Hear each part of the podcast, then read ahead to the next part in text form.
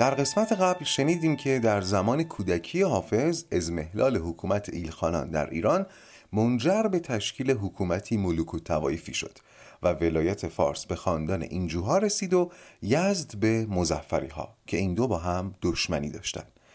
در فارس ابو اسحاق اینجو حاکم خوشمشرب و محبوب حافظ سیزده سال به خوبی و خوشی حکومت کرد اما بالاخره با حمله مبارز دین محمد مزفری پس از سقوط شیراز ابو اسحاق اعدام شد حاکم جدید شیراز مبارز دین مردی خشک مذهب بود چنان که با سختگیری ها و بگیر و ببنداش عرصه رو بر حافظ و هنرمندان دیگر شیراز تنگ می کرد.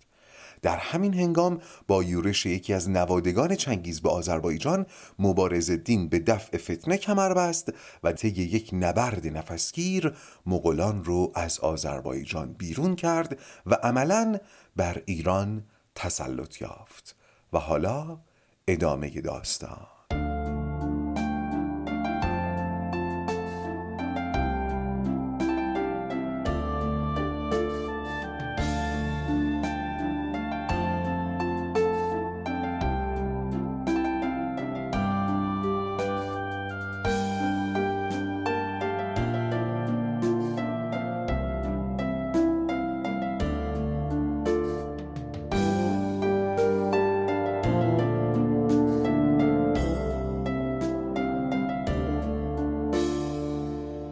خوش اومدید به قسمت دوم از راغ ادبی دوم. خب در قسمت قبل خیلی از اخلاقیات و خلقیات حاکمیتی مبارز دین شنیدیم. حالا می‌خوایم از نزدیکتر باش آشنا بشیم. اصلا بریم تو خونش مبارز دین برای فرزندانش پدر خوبی بود.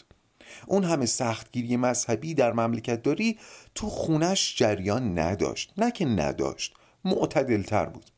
در امر تربیت بچه ها بسیار کوشش می‌کرد که نمونهش رو در اپیزود قبل شنیدیم موقع محاصره شیراز. ولی گره کوری در رابطه این پدر با پسراش بود و اون اینکه خیلی ازشون انتظار داشت. بذارید اول پسراش رو معرفی کنم بالاخره. پسر بزرگ مبارز دین شاه محمود نام داشت و پسر دومش که نقش اصلی این اپیزوده شاه شجاع. شاه شجاع همون پسر سوگلی است که موقع محاصره شیراز از اون دانشمنده خواست یک کتاب رو باهاش کار کنه. این سوگلی بودنش هم کلی دلیل داره که به موقعش میگم ولی یه دلیل فرعیش این بود که مادر شاه شجاع خیلی اصل و نسب داشت. خب بالاخره باعث می‌شد عزیزتر باشه مهمتر باشه. اما برسیم به رابطه مبارز دین و پسراش. گفتم که اشکال عمده رابطهشون این بود که مبارز دین خیلی از پسراش انتظار و توقع داشت. پسراش فقط در شرایطی تایید پدر رو می‌گرفتن که بهترین باشن. در غیر این صورت نه تنها درکی در کار نبود بلکه به شدت تحقیرشون می‌کرد. داخل پرانتز معمولا پدرایی که خودشون با رنج و اتکاع به خود به جای می‌رسن ممکنه چنین رابطه ای با پسرانشون پیدا کنن. چون با خودشون میگن من با چنگ و دنون خودم از زیر صفر رسوندم به اینجا. حالا پسرای من دارن از اینجا شروع می‌کنن. پس باید خیلی بالاتر برن. یا در نوع دیگرش پدر سعی می‌کنه دستاوردهای پسراشو کوچیک جلوه بده. چون از زیر صفر که شروع نکردن. پس ایار موفقیتشون رو می‌بره زیر سوال. باری رابطه مبارزدین و پسراش هم دچار همچین آسیبی بود. مثلا میگن یه بار مبارزدین مهمان یکی از بزرگان اصفهان بود. طایفه ای که سوارکاران ماهری هم بودن قرار میشه مسابقه اسب سواری بذارن شاه محمود هم شرکت کنه. در نهایت در یک رقابت خیلی نزدیک شاه محمود بین سی تا سوارکار اونم سوارکار کاربلد دوم میشه. خب تلقی عموم از شاهزادگان نازپروردگی بود. به خاطر همین حتی دوم شدن شاه محمود تحسین همه رو به همراه داشت به جز مبارز دین که چون پسرش اول نشده بود چنان تحقیرش کرد که آدم برای دشمنش نمی‌خواد. یا مثلا می‌رفتن شکار اگه همون اولین تیر پسراش شکار رو نقشه بر زمین نمی‌کرد مبارز دین حالا یا با شوخی یا جدی شروع می‌کرد به تحقیر. حیف اون نونی که به تو دادم. ای خدا خفت کنه. جلوی همه. البته که این شیوه فرزند پروری رو اصلا نمیشه تایید کرد. ولی پیرو بحثمون درباره درک کردن شاید بتونیم مبارز دین رو درک کنیم. چرا این کارو می‌کنه؟ کسی که همیشه می‌گفت من تو بیابون مار خوردم تا زنده موندم و حالا شدم این. خب این آدم هر بار که می‌دید مثلا پسراش دارن بره می‌خورن نه که از بره خوردن پسراش ناراحت بشه ولی یاد رنج های خودش میافتاد و ذهنش یک اتصال غلط ایجاد می‌کرد. اگه من مار خوردم این شدم اگه بره میخوردم چی می‌شدم؟ حالا پسر من که داره بره می‌خوره باید اون تصویر آرمانی رو محقق کنه. این تصویر آرمانی هم در روانشناسی خیلی مورد بحثه. می‌دونید ما درباره خیلی از نقش ها یک تصویر آرمانی داریم. که باعث میشه همش مقایسه کنیم. مقایسه هم که می‌دونید سم زندگیه حالا بعدا بیشتر در مورد مقایسه باتون صحبت می‌کنم. یکی از آرمانی ترین این تصاویر جالب بدونید تصویر مادره. و همین تصویر آرمانی از مادر ریشه خیلی از روان نجندی های بنی آدم. مادرها هم از فرزند تصویر آرمانی دارن ها. اینکه مادرای قدیم می‌گفتن بچه های مردم بچه های مردم برو بچه های مردم رو ببین. منظورشون واقعا بچه های مردم نبود. منظورشون اون تصویر آرمانی از فرزند بود که هیچ بچه ای نمی‌تونه برآوردش کنه و طبیعتا باعث آسیب هم به بچه هم به مادر می‌شد. من یه بار یه توییت دیدم با این مضمون که بابا به خدا من همون بچه های مردمم. یعنی با هر متر و مقیاسی که حساب کنی من اون بچه های مردمم که همه مادرای دیگه باید منو بزنن تو سر بچه هاشون ولی باز مادر من به من میگفتش که برو بچه های مردم رو ببین. باری پس متوجه این اخلاق مبارز دین هم شدیم. حالا با همین ذهنیت آخ آخ برگردیم به میانه. فردای جنگ فاتحانه مبارز دین علیه جانی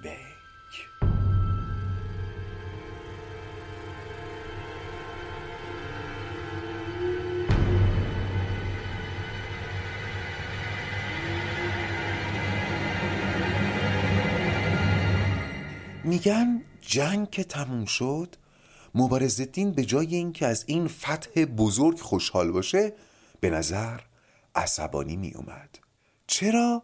چون از عملکرد پسراش مخصوصا پسر بزرگش محمود فرمانده بازوی چپ سپاه راضی نبود. یادتونه دیگه بازوی چپ سپاه ایران به فرماندهی شاه محمود وسط جنگ گسست و می‌رفت که جبهه ایران مغلوب بشه.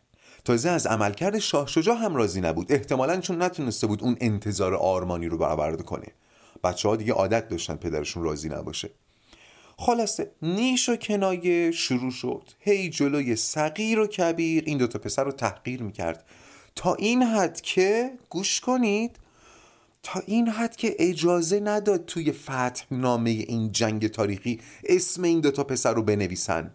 ولی اسم اون نوه نوجوان و محبوبش رو نوشت شاه یحیی.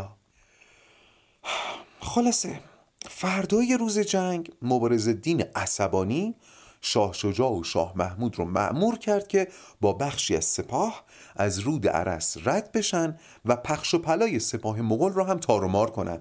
خب خیلی هاشون زخمی بودن یا اسب نداشتن زیاد نمی‌تونستن دور شده باشن. مبارز دین گفت برید اینا رو بکشید که مبادا دوباره جمع بشن یا برای مردم محلی مزاحمت ایجاد نکنن. محمود و شاه شجاع هم که از نیش و کنایه پدر کبود شده بودن فرصت رو قنیمت شمردن که چند روزم شده از این فضای مسموم فاصله بگیرن. پس سپاه رو برداشتن و راهی شدن. چند روز گذشت و پسرها برگشتن و گفتن خیالت راحت ما همه رو تارمار کردیم دیگه برگردیم خونه. البته قرار بود قبل از شیراز یه سر برن اصفهان. اون موقع مبارزدین خواهرزاده خود شاه سلطان رو والی اصفهان کرده بود. قرار بود برن اونم ببینن. اما تو راه برگشت پسرا که پدرشون رو خوب میشناختن متوجه شدن که مبارز دین اخلاقش بازم برگشته. بد بود بدتر شده. نیش و کنایهاش تونتر شده بود و دیگه بوی خون می‌داد. حالا قضیه چی بوده؟ شاه شجاع و شاه محمود که معمور میشن برن اون بر عرس برای تاروندن مغلا میرن. ولی به تفرج و خوشگذرونی. خب اینا خسته جنگ بودن کلی راه تا میانه اومده بودن. طبیعت اون اطراف هم چنان زیبا بود که با خودشون گفتن یه چند روز اینجا اتراق می‌کنیم شکار می‌کنیم به خودمون و سربازا خوش میگذرونیم خستگی در می‌کنیم. بعدم برمیگردیم میگیم خیالت راحت همه رو تاروندیم. این سربازا اینقدر حق نمک می‌شناسن که نمکدون نشکنن و چغلی نکنن. اما قافل بودن از این که مبارز دین چند تا چشم و گوش با اینا روونه کرده بوده و از همه چی با خبر شده بود. حالا بریم در مسیر برگشت بشنویم مبارز دین چطور نحسی می‌کرد. می خودم می‌خوام بگم میترسم. میگن مبارز دین جدای اون تحقیرهای مداوم؟ یه بار در حضور پسرانش و بزرگان لشکر خنده خنده از دهنش در میره که بذارید برسیم اصفهان مقتول داریم مکهول داریم محبوس هم داریم. یعنی برسیم اصفهان بعضیا رو می‌کشم بعضیا رو زندانی می‌کنم بعضیا هم کور می‌کنم. مکهول از ریشه کهل. کهل یعنی سرمه. مکهول هم یعنی چشم سرمه کشیده شده. احتمالا دیده باشین کسی که سرمه می‌کشه انگار میل سرمه رو می‌کشه رو تخم چشش. من اولین بار که این صحنه رو دیدم واقعا ترسیدم. حالا قدیم وقتی می‌خواستن کسی رو کور کنن هم میله رو داغ می‌کردن میکشیدن رو تخم چشمش. و چون شبیه عمل سرمه کشیدن بود بهش می‌گفتن مکهول کردن. باری شاه شجاع شاه محمود که پدر خودشونو میشناختن شستشون خبردار شد که مبارز دین قضیه رو فهمیده. گناه شاه شجاع فقط همین تفرج بود ولی قضیه محمود فرق می‌کرد. اون مسئول پاره شدن جناه چپ سپاه مبارز دین بود. ولی پسرها با اینکه خیلی ترسیده بودن بعید می‌دونستن پدرشون بخواد پسر کشی کنه. گمانشون این بود که محبوس شاه شجاعه مکهول هم شاه محمود بدبخت. ولی مقتول کیه؟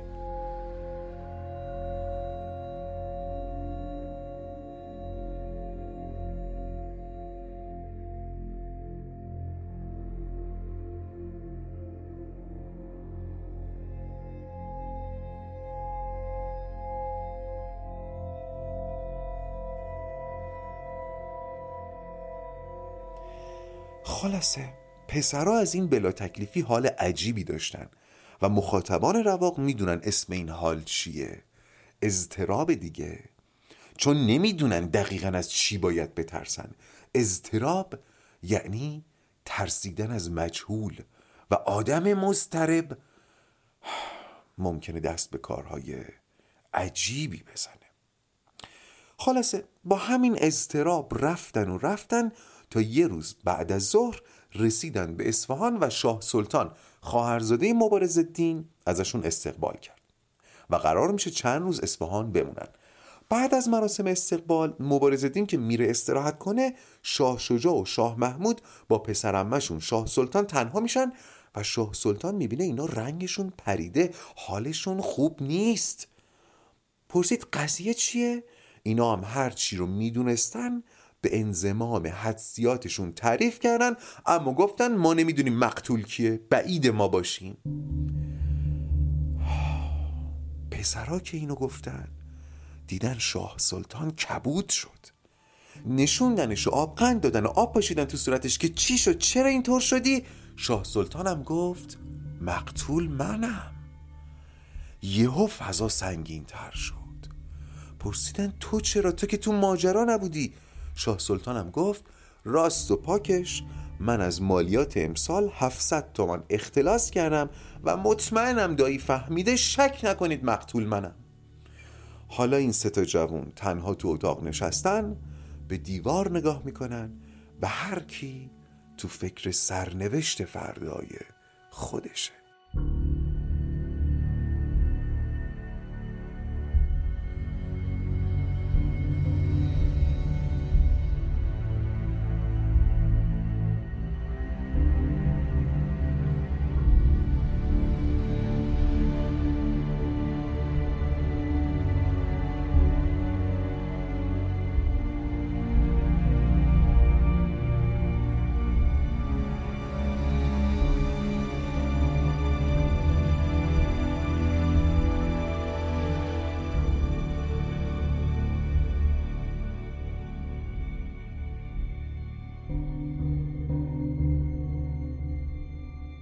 شب که شد شاه شجا توی اتاقش نشسته بود و هنوز به دیوار نگاه می‌کرد که شاه سلطان اومد دم اتاقش و گفت من همین الان دارم فرار می‌کنم چون به هم خبر رسیده صبح علت طول و قرار اعدام بشم.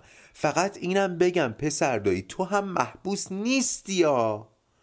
شاه شجا که اینو شنید تعجب کرد. پرسید یعنی چی؟ شاه سلطان گفت خبر دارم که تو هم مکهولی تو هم قرار کور بشی. شاه شجا بهتش زد. گفت نه بابا مگه میشه تاج و تختش وارث می‌خواد؟ نمی‌تونه هر دو تا پسرشو که کور کنه. اینو که گفت شاه سلطان ساکت و معنادار نگاهش کرد. شاه شجا پرسید دیگه چی می‌دونی؟ و شاه سلطان گفت وارث تاج و تخت شاه یحیاست همون نوه نوجوان و مورد علاقه دین شاه شجا که اینو شنید دیگه قضیه براش خیلی جدی شد. به شاه سلطان گفت تو نرو بمون من میفرستم دنبال شاه محمود اونم بیاد قبل از طلوع فکر عاجل می‌کنیم. بذارید من پیش پیش بگم که شاه شجاع تصمیم گرفت همون شب کودتا کنه. چیزی برای از دست دادن نداشت دیگه. اگه موفق می‌شد جسته بود اگرم موفق نمی‌شد حکایت آب بود که از سر بگذره. اینم بگم علاوه بر ترسش از حق نگذریم. به نظر شاه شجاع اینجوری نمی‌شد مملکت داری کرد. پدرشون خیلی غیر قابل پیش بینی بود و با این خصوصیاتش بالاخره یه روز بنیان مملکت رو به باد می‌داد. بابا طرف می‌خواد دو تا پسرش رو همزمان کور کنه. وارثانش رو. این آدم هر چقدر خدمت کرده باشه یه روز میشه مستاق گاو نه شیرده پس نقشه کودتا رو کشید فرستاد دنبال شاه محمود و چند تا از سرهنگان و فرماندهان مورد اعتماد خودش هم خبر کرد و در جریان قرارشون داد. حالا بگذاریم از اینکه شاه محمود خیلی دیر رسید و اینا ترسیدن که اصلا نکنه کودتا لو رفته باشه ولی با پیدا شدن سر و کله شاه محمود عملیات آغاز شد.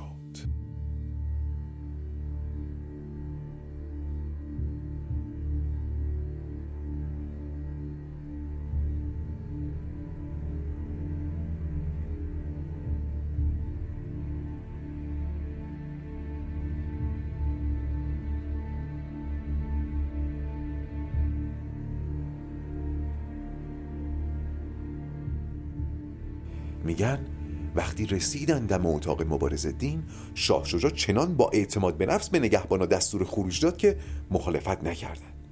شاه شجاع نگران بود که نکنه ما بریم تو بفهمیم نقش لو رفته و منتظر ما هستن. هیچی از پدر ما بعید نیست. برای همین اول یکی از سرهنگاش رو فرستاد تو تا سر و گوش آب بده. حالا ساعت چنده؟ مثلا چهار صبح. مبارز دین تو اتاقش طبق رسم هر شب قبل از طلوع داشت قرآن می‌خوند.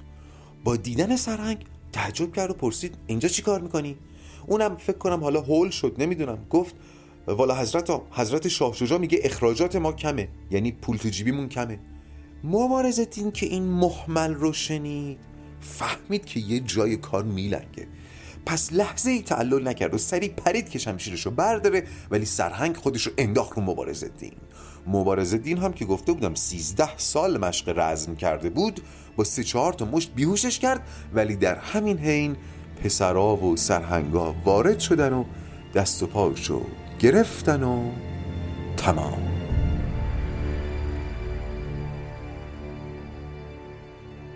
با به زیر کشیده شدن مبارز دین حالا باید تکلیف جانشین معلوم می شد اینجا هم باز یه فیلم هندی دیگه اتفاق افتاده. طبق یک روایت محمود از شاه شجاع بزرگتر بود. ولی چون در ناسیه شاه شجاع برق پادشاهی می درخشید محمود به نفع شاه شجاع کنار ایستاد. حالا جلوتر میگم این برق پادشاهی پیشانی شاه شجاع یعنی چی؟ خلاصه محمود گفت می‌دونی چیه؟ تو از طرف مادری اصل و نسب بهتری داری. پادشاهی هم بیشتر بهت میاد. تو اگه شاه بشی به صلاح مملکت نزدیکتره.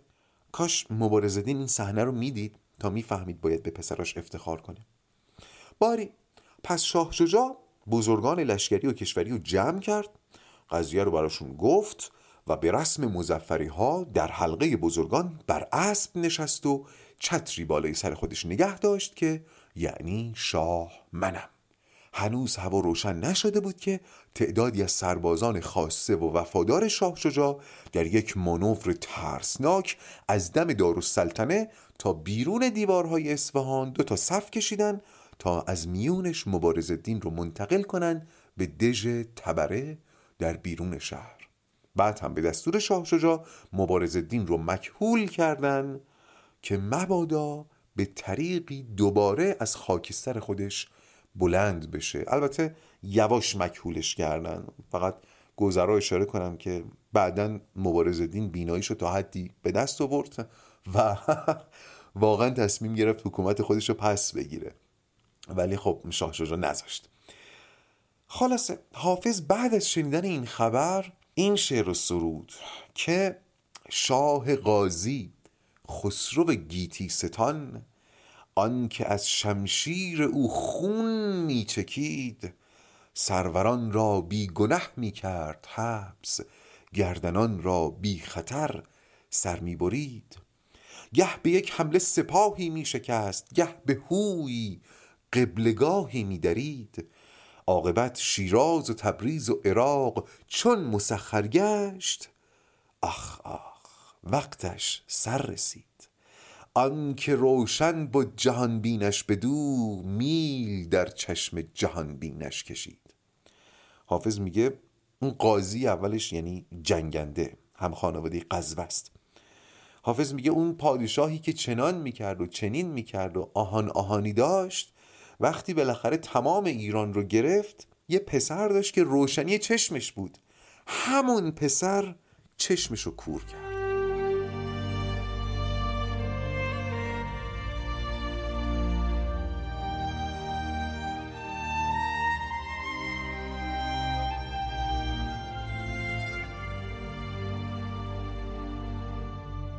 شاه شجا که به پادشاهی رسید 26 سالش بود و پنج سال از حافظ جوانتر. وقتی خبر انتقال قدرت به مردم رسید درسته که کمی قصه مبارز دینو خوردن. بالاخره حاکم خوبی بود ولی این قصه زیاد طول نکشید. شنیدین میگن بد بره بدتر میاد؟ گویا در تاریخ ایران همیشه چنگیز می‌رفته تیمور میومده. ولی این بار فرق می‌کرد. این بار یه خوب رفته بود یه خوبتر اومده بود. من خوبیای شاه شجاع رو نگفتم که روی قضاوت اون تاثیر نذاره ولی بذار اینطوری شروع کنم که شاه شجاع همه خوبیای مبارز دین رو داشت خوبیای ابو اسحاق هم روش. مستاق بارز در سراپای وجودش هنری نیست که نیست. همه هنرها در وجودش بود. شاه شجاع برخلاف پدرش آدم سختگیری نبود. پس در اولین اقدام بحثات بگیر و ببند و جمع کرد.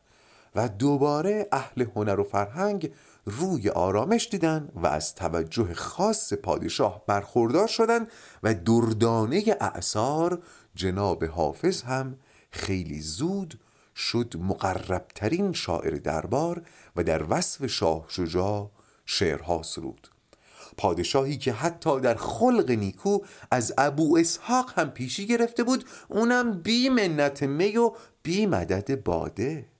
و حافظ در وصفش سرود مظهر لطف ازل روشنی چشم عمل. این عمل یعنی آرزو. جامع علم و عمل جان جهان شاه شجاع.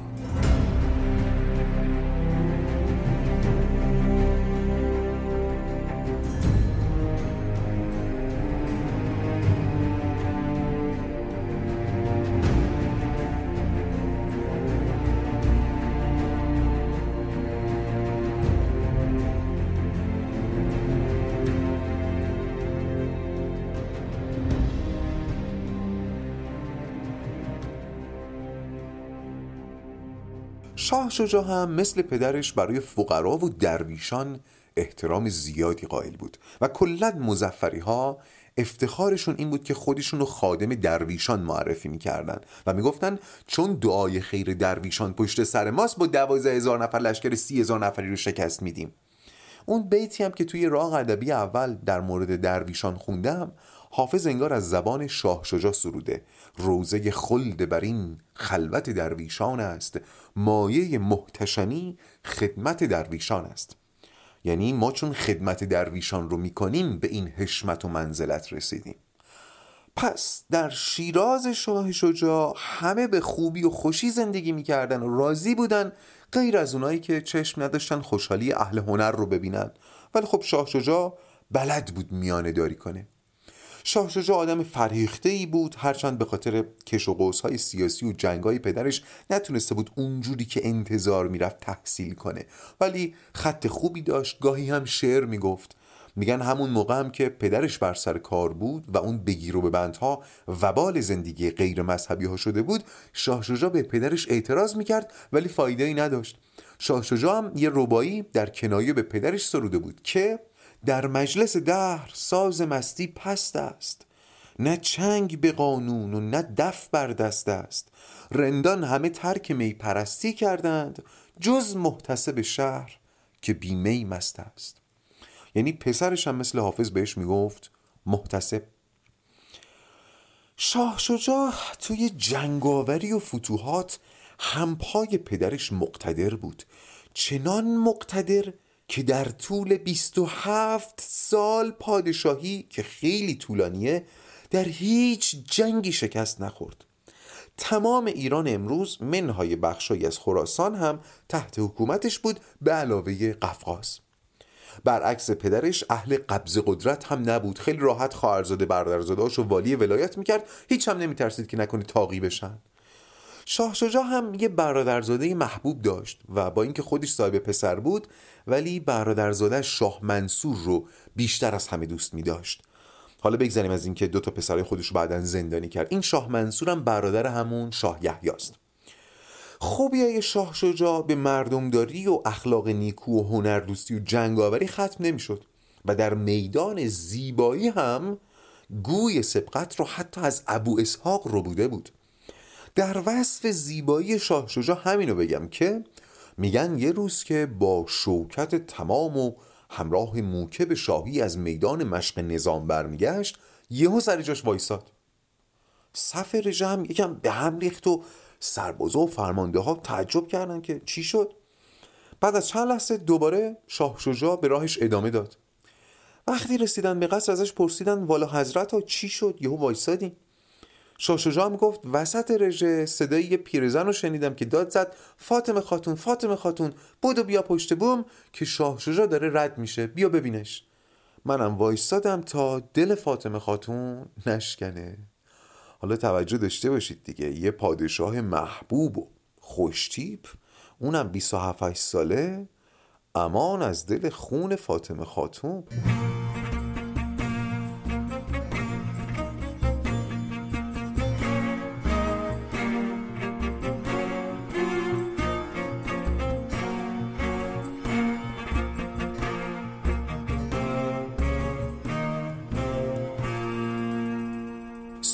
حکومت شاه شجاع در خوبی و خوشی میگذشت و میگذشت و دیگه همه باورشون شده بود که نخوت باد دی و شوکت خار آخر شد. ولی یادتون که نرفته در اپیزود اول گفتم داستان ما شباهت های زیادی به سریال بازی تاج و تخت داره. پس هنوز جای یه چیز خالیه. دشمن مخوفی که هر لحظه ممکن از راه برسه.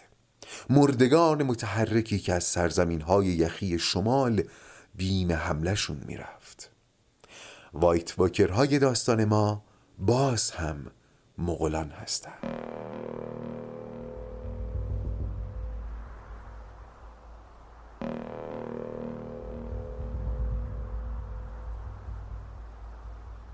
عواست حکومت طولانی شاه شجا بود که سر و کله یک مغل خونریز دیگه در آسیای میانه پیدا شد. مغل دیگری که از اخبار واصله پیدا بود قصد کشورگشایی داره و در این راه آماده است تا روی چنگیز رو هم سفید کنه. و او کسی نیست جز تیمور گورکانی ملقب به تیمور لنگ فرمانده وایت های قصه ما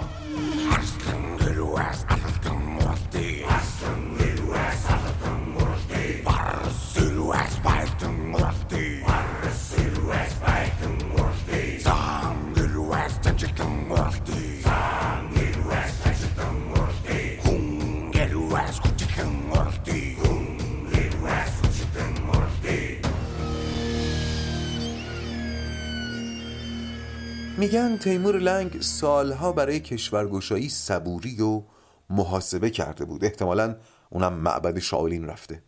و نهایتا زمانی که آمادگی لازم رو در خودش دید از پیله بیرون اومد و شروع کرد به لشکرکشی و از مغولستان تا سمت شرقی رود جیهون رو تسخیر کرد و شد همسایه ایران.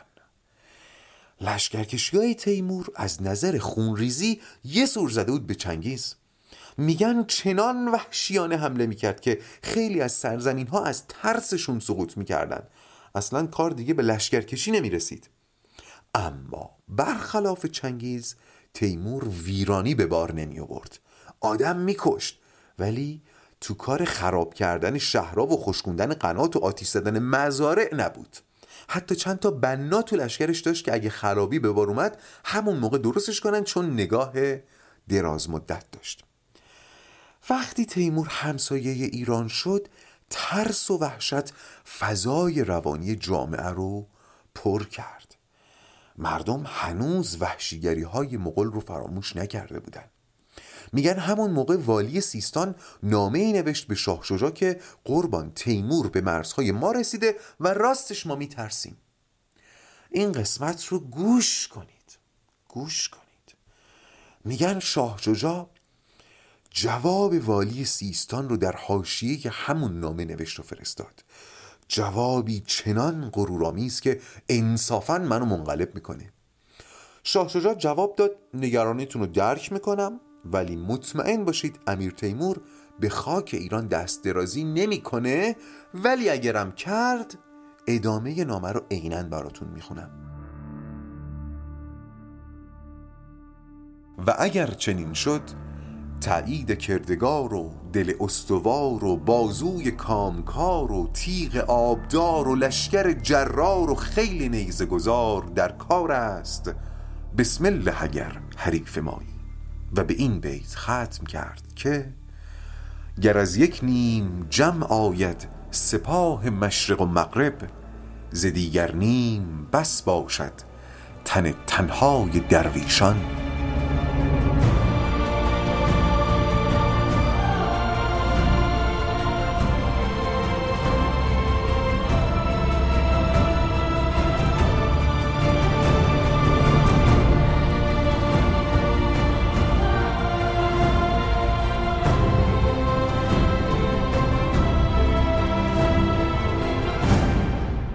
محاسبات شاه شجاع که درایت مملکت داریش بی نظیر بود می‌گفت تیمور لاقل تا وقتی شاه شجاع زنده است به ایران حمله نمی‌کنه و شگفتان که پیش بینیش درست بود.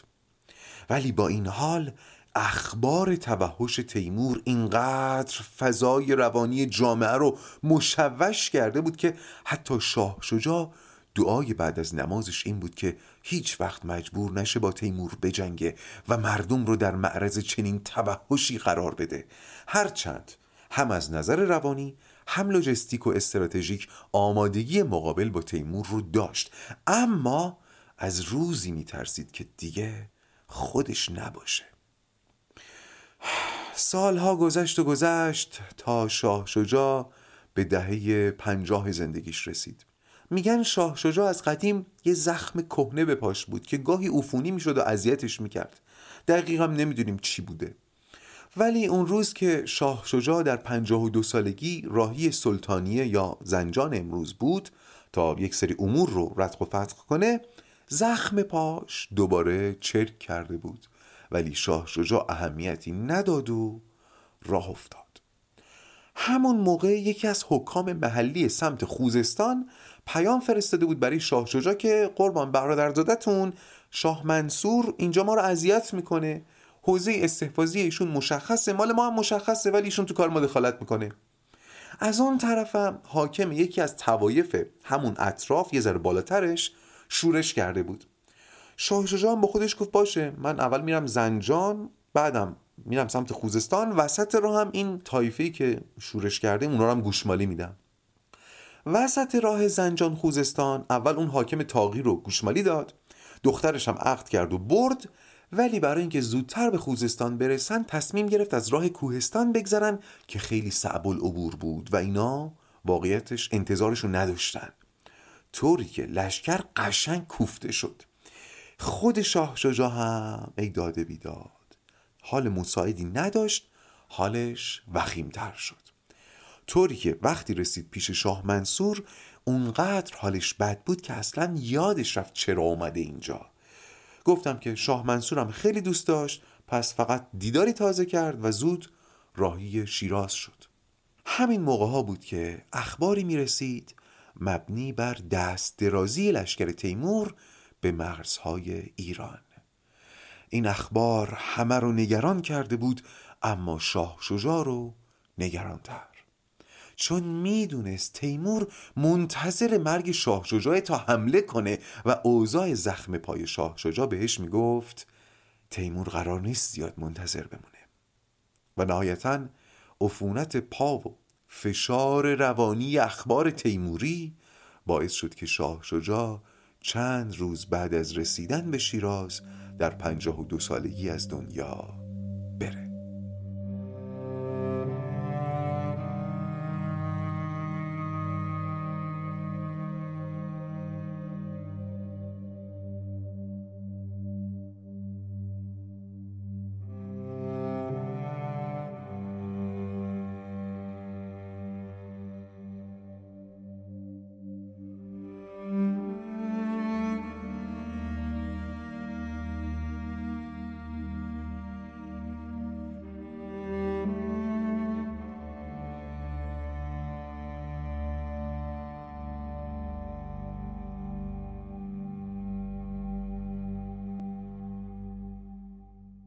شاه شجاع که مرد.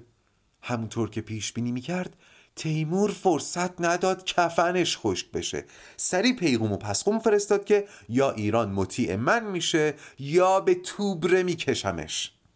توی شیراز خیلی زود اوضاع به هم ریخت و قبل از اینکه خلف بر حق شاه شجاع یعنی شاه منصور به شیراز برسه همون نوه محبوب مبارز دین یعنی شاه یحیی بر تخت نشست و تسلیم تهدید تیمور شد و اعلام کرد که فارس و ایران خراجگذار تیموره و تیمور هم ابقاش کرد. توجه کردید؟ تیمور با نامنگاری کشورگشایی می‌کرد. همون کاری که جانی بیک قصدشو داشت ولی شاه شجاع زد تو دهنش. همه این اتفاقات خیلی سریع افتاد و وقتی خبر به شاه منصور رسید برادرزاده محبوب شاه شجاع که حوالی خوزستان حکومت می‌کرد خیلی تعجب کرد و خشمگین شد و به این نتیجه رسید که باید به شیراز بره تا منش عموی خودش رو پیش بگیره. پس با لشکرش از خوزستان به فارس رفت و حکومت رو از برادرش تحویل گرفت و گفت بده من تو بلد نیستی. شاه منصور که به شیراز رسید دوباره یاد شاه شجاع رو زنده کرد. از بس که شبیه اموش بود از بس که مزفری بود. حافظ در وجد رسیدن شاه منصور به شیراز اینطور سرود. بیا که رایت منصور پادشاه رسید. نوید فتح و بشارت به مهر و ماه رسید. کجاست صوفی دجال فعل ملحد شکل؟ یعنی تیمور. بگو بسوز. که مهدی دین پناه رسید. وقتی تیمور اخبار جدید شیراز رو شنید خودش و لشکرش خیلی از ایران دور بودن. گفتم که دیگه از یه جایی به بعد با نامه کاراشو می‌کرد و خودش راحت تو پایتختش نشسته بود. اما با شنیدن این خبر دیگه تصمیم گرفت که لشکر کشی کنه. در این زمان شاه منصور برای بزرگان توایف ایران نامه نوشت با این مضمون که آقایان من صدای پادشاهی ندارم. الان دشمن داره میاد. winter is coming هر کدومتون یکی از پسرانتون رو به همراه یک سپاه به من ملحق کنید تا این جمله جیگر آدم خون می‌کنه. تا بر لب جیهون بنشینم و تیمور را نگذارم که از آب گذر کند. یعنی من سپاهمو میارم شما هم کمک کنید نذاریم دشمن از جیهون بگذره از اون دیوار بگذره. اگه موفق شدیم بعدش خودتون یه شاه انتخاب کنیم و شگفتین که هیچ کس به نامه های شاه منصور جواب نداد که نداد. و شاه منصور تنها با دو هزار سرباز به جنگ تیمور رفت و کشته شد. و بعد از اون تیمور تمام بازماندگان مزفری ها رو از دم تیغ گذروند و دوباره سلسله بیگانه برای سالها بر ایران مسلط شد. و حافظ شش سال پایانی عمرش رو هم در این دوران سپری کرد.